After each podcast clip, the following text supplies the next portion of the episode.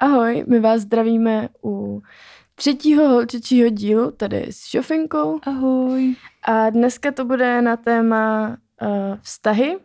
Ještě jsem teda zapomněla říct, kdo vůbec jsme, pokud vám to tady skočilo random z žebříčku podcastu. Jsme Fiasko. Holčičí půlka. A dneska se budeme zabývat vztahy, láskou, možná i nějaký sexuální storky. Uvidíme, kam se celá tato konverzace vyvrbí. Anička dávala na Instagram příspěvek, že jí tam můžete psát, nebo vy už asi ne, ale ty lidi, co tam viděli, nějaký svoje příběhy, takže možná na konci přečteme něco, když tam bude. Něco peprnýho, jo. Tak se dozvíte i něco na vás. Začala bych teda asi láskou celkově, že je to... Že láska není emoce, ale je to program, který si vlastně lidi tvoří, aby jsme mohli být lidmi a musíme někoho milovat a být milováni, abychom lidmi byli. A stejně tak, když se zamilujeme, tak vlastně ten pocit té lásky, tak jsou látky nebo chemie, která se do našeho mozku vypouští a je to serotonin a dopamin. A tady ty dvě látky můžete samozřejmě dostat i třeba při sportu v menším množství, nebo když užijete nějaký omamný látky, tak je to zase v silnějším měřítku. A to už asi většina z vás ví, že na různých chemických omamných látkách můžete být závislí a právě stejně tak to je i u lásky. Že když se do někoho zamilujete, tak se kolikrát může stát, že ta láska přijde v závislost, kdy vy bez toho člověka neuděláte vůbec nic a furt na ní musíte myslet a je to strašně silný mezi váma. A řekla bych, že už to je špatný, že vlastně na ničem byste neměli být takhle závislí, ať už je to člověk nebo cokoliv jinýho, že zdraví je to do nějaký té míry, kdy je tam ještě ten balanc a dokážete fungovat i bez toho člověka. Zase na jednu stranu si myslím, že tady ta prvotní zamilovanost je hrozně důležitá. Když máš potom nějaký dlouhodobý vztah, tak si toho člověka vlastně v začátku tak oblíbíš, že potom, i když máte nějaký neschody nebo něco takového, tak chápeš, máš ho tak ráda, že je to vlastně v pohodě. Jo, to je pravda, to určitě, že kdyby to tam nebylo na začátku, tak vlastně bez toho by to nešlo, že by ten vztah byl suchý. Ale určitě k tomu se pak dostaneme dál. Existují i vztahy, kdy ten jeden začne chodit s tím druhým z lítosti a vlastně toho člověka už od začátku nemiluje a ta chemie je tam jednostranná, což je taky úplně špatně. Tak já mám tady ta rozdělený vztah, když funguje, takže se mají oba dva rádi a ta první fáze se nazývá symbiotická a ta trvá rok, maximálně 2, většinou je to kolem toho roku spíš a to je právě ta největší zamilovanost, kdy chcete být jenom s tím člověkem a jste vlastně jedno tělo, jedna duše a žijete jenom pro sebe a nejradši byste ani neviděli někoho jiného, jste prostě jenom zavřený doma a někoho jiného vlastně ani nepotřebujete. Prožíváš ty tu fázi, ne? Dobrá, my se blížíme do druhé fáze. Dělám si srandu, ale ty jsi měla trošku krušnější období. Zdravím Ondru.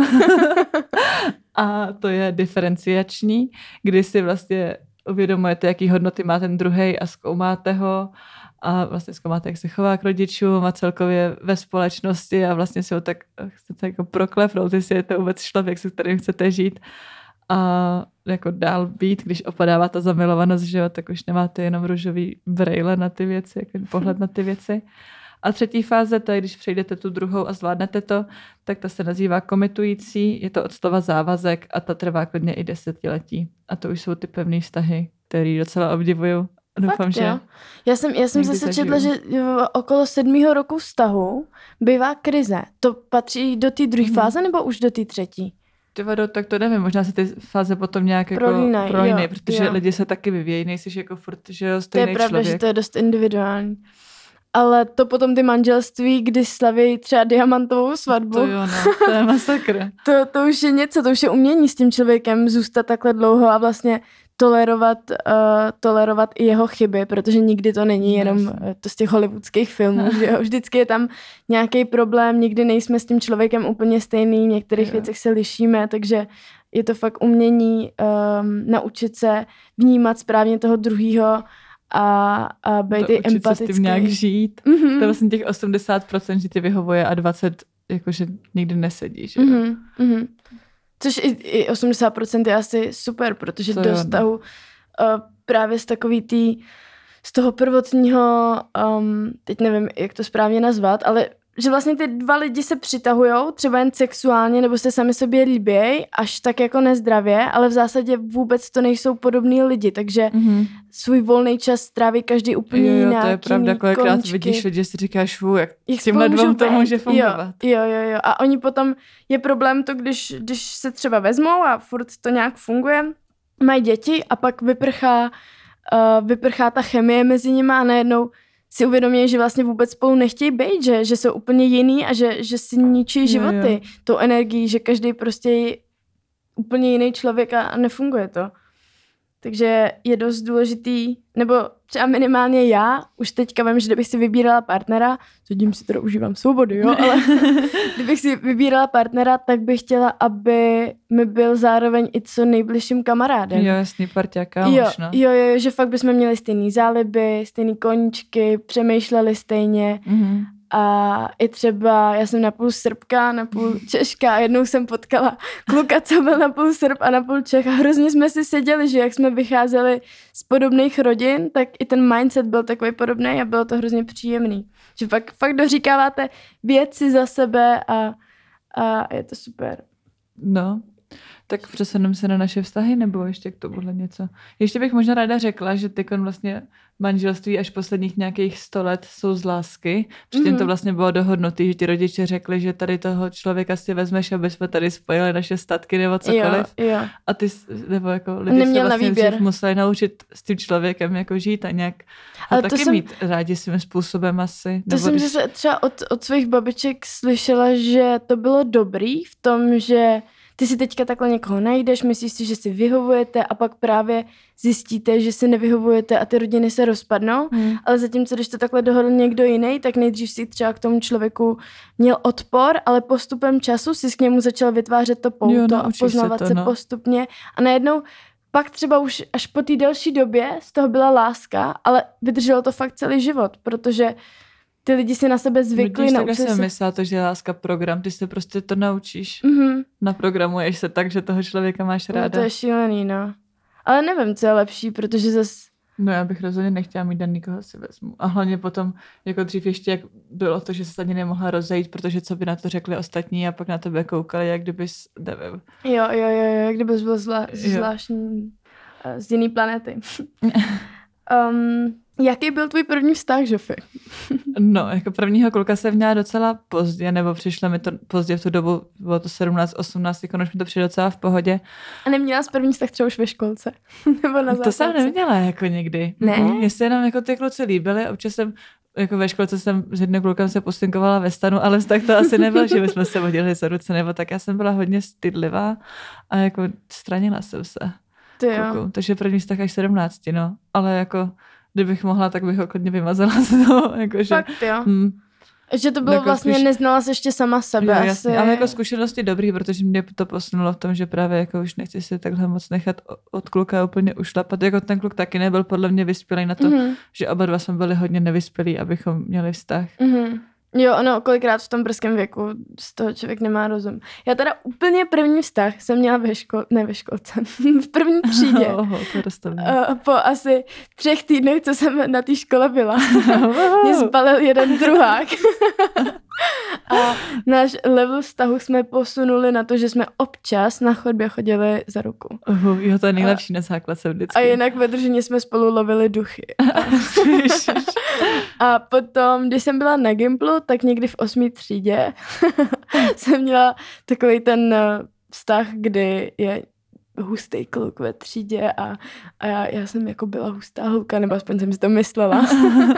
A nějak jsme spolu začali chodit. A vlastně jediný co, tak jsme spolu seděli v lavici a pak ještě na obědě. To jsi to posunula docela od toho prvního vztahu, že? Už že to jo, aspoň to seděli vedle sebe. A potom vlastně jsme si myslím dali pusu, ale žádný Francouzák, jen tak jako jak babičce, když ji přeješ k narozkám. A pak asi první vážný vztah jsem měla v 16. A nebo ani nevím, jestli to byl...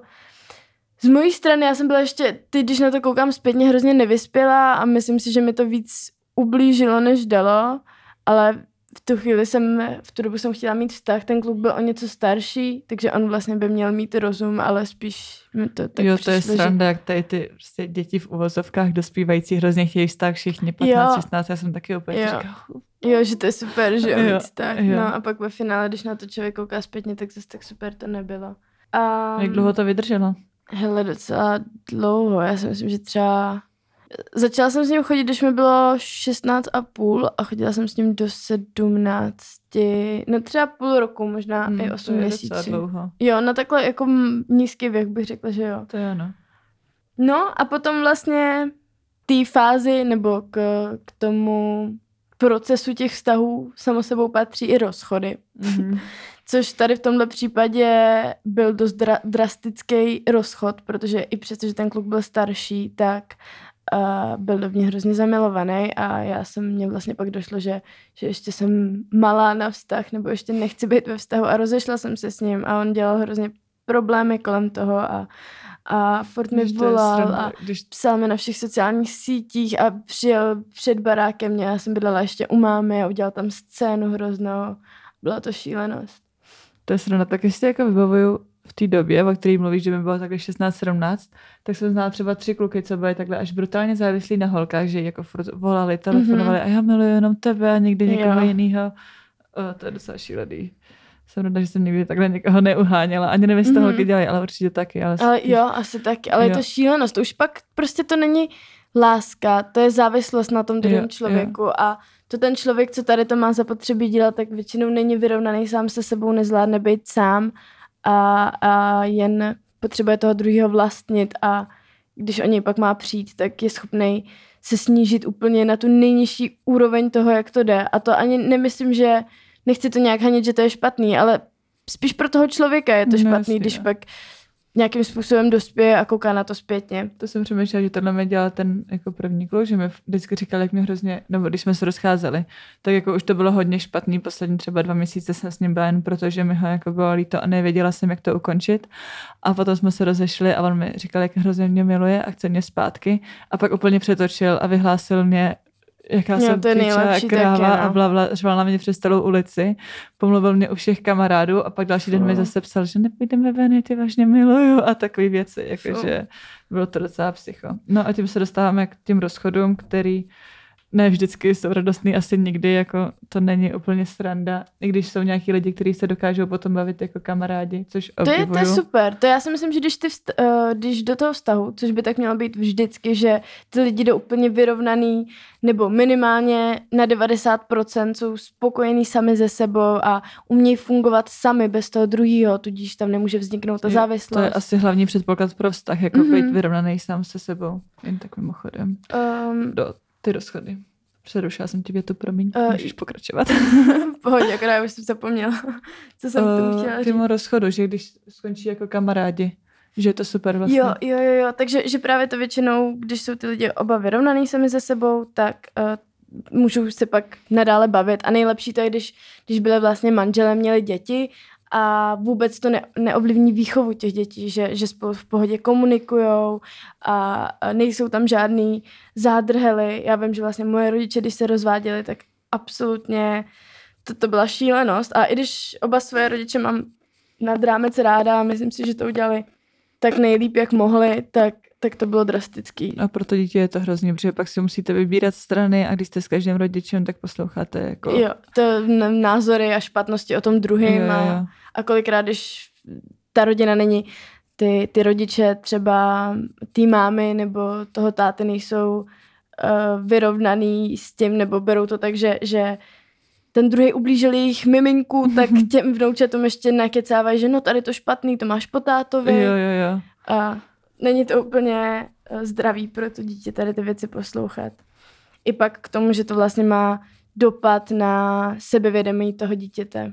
Teď ještě k těm rozchodům, že jsme to o to úplně odbočili. Ty rozchody je nejlepší, nebo ze začátku myslím si, že to má 4 fáze, ta první fáze je... Jsme si tak rozdělili s Aničkou podle sebe, jak my jsme se tím prošli. Jo, je možný, že... Podložený nebo tak, že to budete mít jinak. Z našich bohatých zkušeností je to tak moc nebylo. Tak první fáze vlastně smutek, kdy vy máte pocit, že toho člověka furt potřebujete a chcete, aby se vrátil a že bez něj nezvládnete žít. A potom druhá fáze je obviňování sám sebe, že aha, tady jsem udělal chybu a tady to jsem měl udělat jinak. To hodnotíte zpětně a vidíte, jak jste vlastně se měli zachovat jinak. Jo, a nejradši byste vrátili čas a celý to změnili. A potom stejně tak do toho je teda obviňování jeho, buď jedno nebo druhý, že si říkáte, a tady to udělal on špatně. A tak to vlastně přijde na ten vztah, kdy vlastně on je ten nejhorší, že za stolik nemůžete, protože byste se snažili. A potom přichází třetí fáze, což občas tady k té třetí fázi nedojde nikdy. Třeba moje babička, tak zase i přesto, že to bylo tak, jak to bylo mezi nima, tak ona do konce života věřila, že se děda k ní vrátí. Oni se... to je hustý. On ho vyhodila třeba, když jí bylo 40 z bytu a normálně do svých 75 věřila, že děda přijde ještě s kytkou a omluví se jí a přitom děda už měl jiný manželství a už není úplně zapomněl. To je docela masakr, že se tvoje babička s dědou rozešle, to se neumím představit. A furt byla v té druhé fázi toho obviňování, že vlastně i mě, její vnučce, vyprávěla, jak děda byl špatný a co udělal špatně. Takže je docela smutný, no. Důležitý si uvědomit, že tu chybu jste nejspíš udělali oba. A jít dál, to prostě dohodit to za hlavu. Nejlepší je to opravdu si udělat ten rozbor v hlavě, ale zároveň si z toho nebrat, že jste nejhorší nebo že ten druhý byl nejhorší, najít tam nějaký balanc a nechat to bejt a posunout se dál. Potom, to je teda ta třetí fáze vyrovnání a potom čtvrtá fáze poznání sám sebe. Jako poznání sám sebe mělo být už, že do toho vztahu jdete, že jo? Jo. No když vlastně ne, tak se vrátit zase sám k sobě a vrátit se k tomu, že sportujete, najdete si nový koníčky, novou zábavu. Přesně, docela dobrý je si jako ten den nějak úplně zaplnit věcma, že nemáte potom tolik myšlenky na to, co se vlastně stalo nebo tak.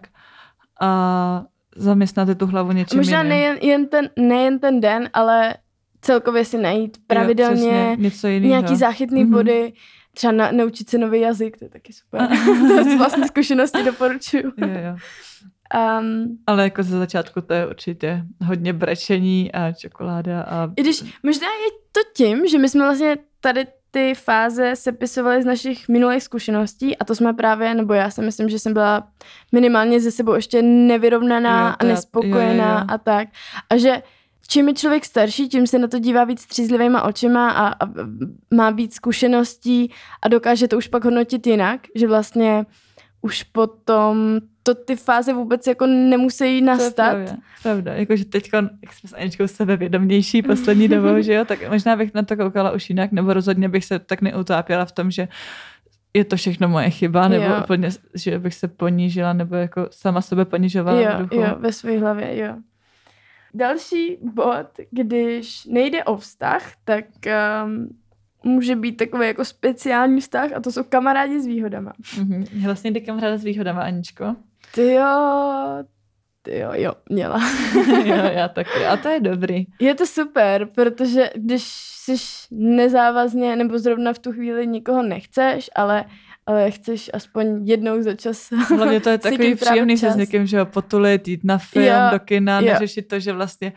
Jako, že co teda jako je dobře nebo není dobře a nic vážného, jen takové jako... Obdva víte, co od toho čekáte, že vlastně nic moc extra to není. A pokud se to ovšem nezvrtne a nestane se z toho nešťastná láska, což už se mi bohužel taky stalo, že vlastně jak ze strany mojí, tak i ze strany toho kluka, že nejdřív to začínalo takhle jako nevinným vztahem kamarádi s výhodama a potom se ten člověk zamiloval a já jsem vůbec nevěděla, co mám dělat, protože teďka nechci tomu ublížit, nechci tomu říct, jakože... Jo. Mám ti ráda jako kamaráda, že jo? Promiň brácho, ale chodit s tebou nechci.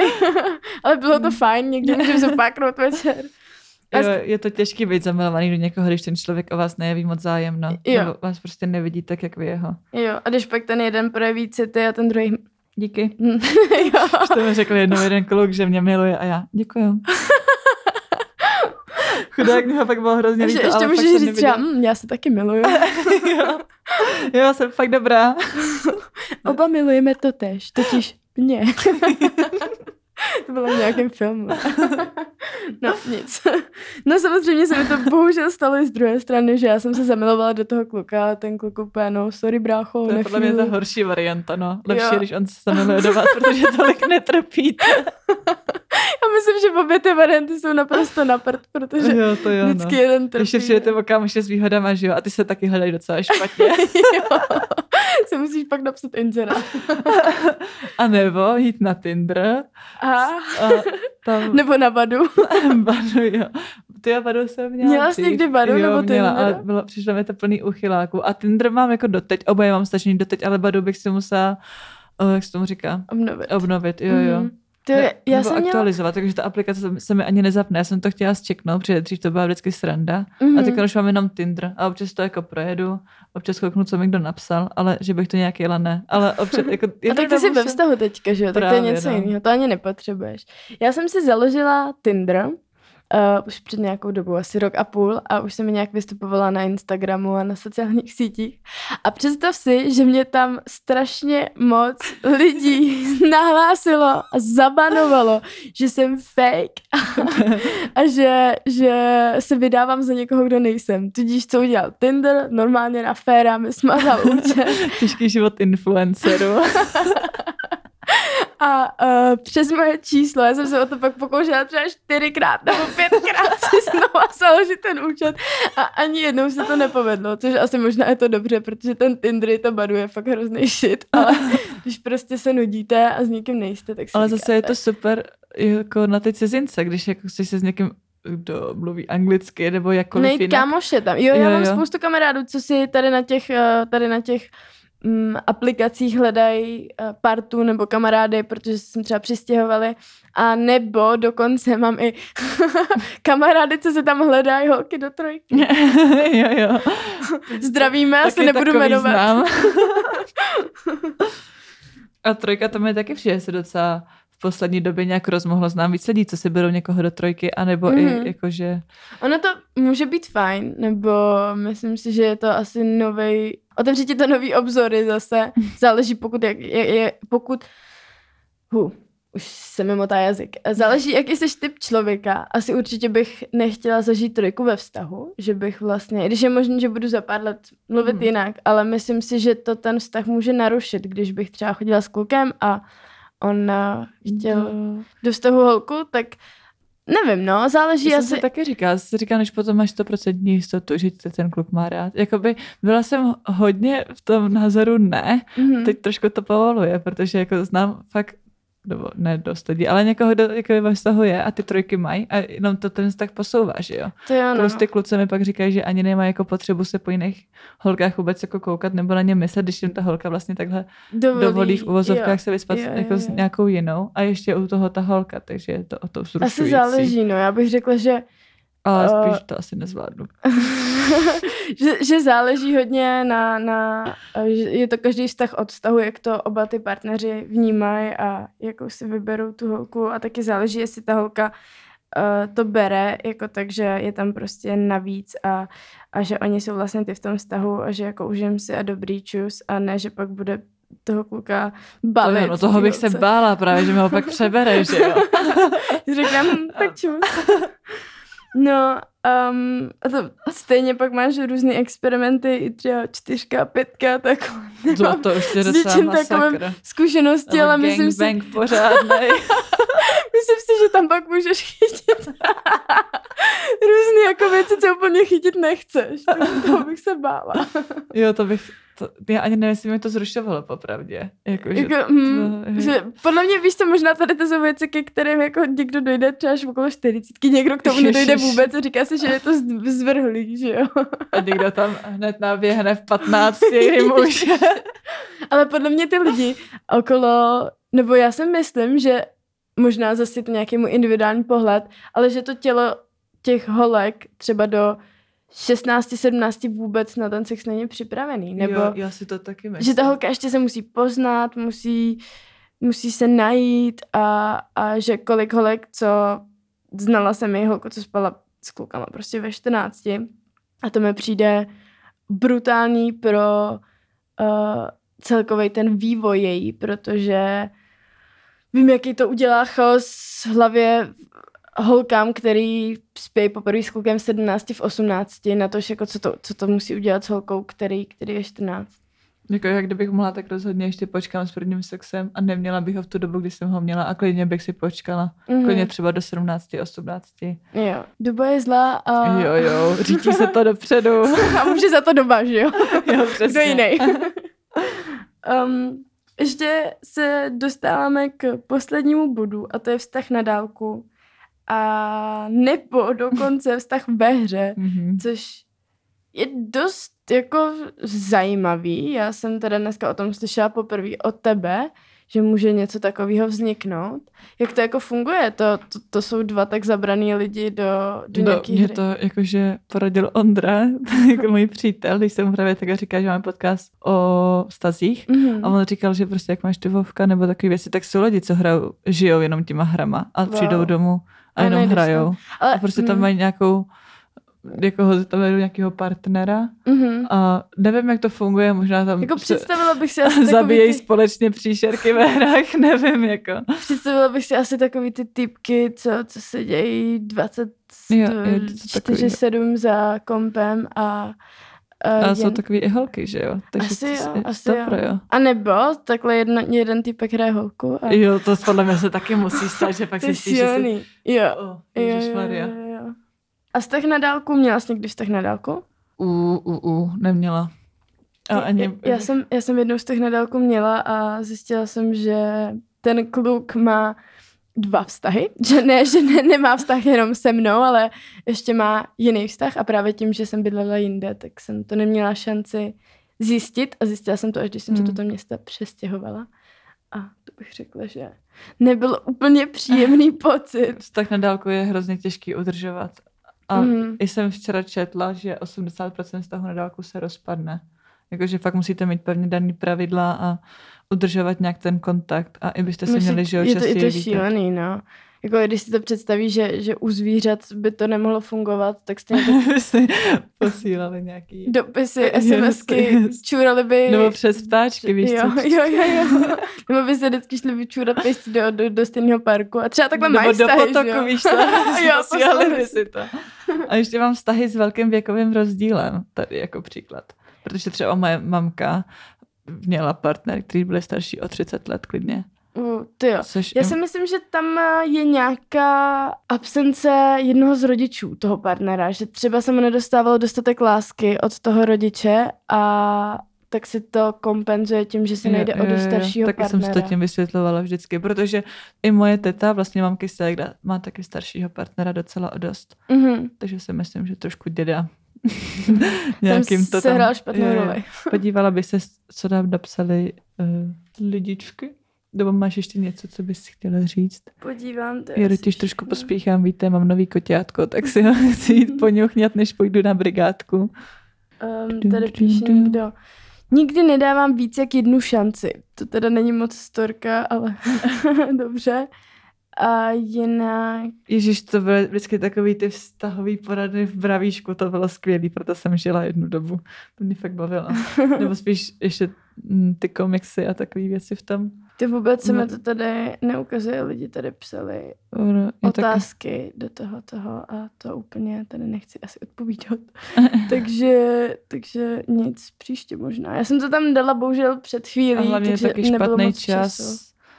Nahráváme právě konec prázdnin. Nic, tak děkujeme, že jste náš podcast doposlouchali až sem. Sledujte mě na Instagramu, jsem tam anena.poric. No taky, jsem tam tetečka zovka. A tam zažijete víc randy s náma. A uslyšíme se u dalšího podcastu. Mějte se krásně, ahoj.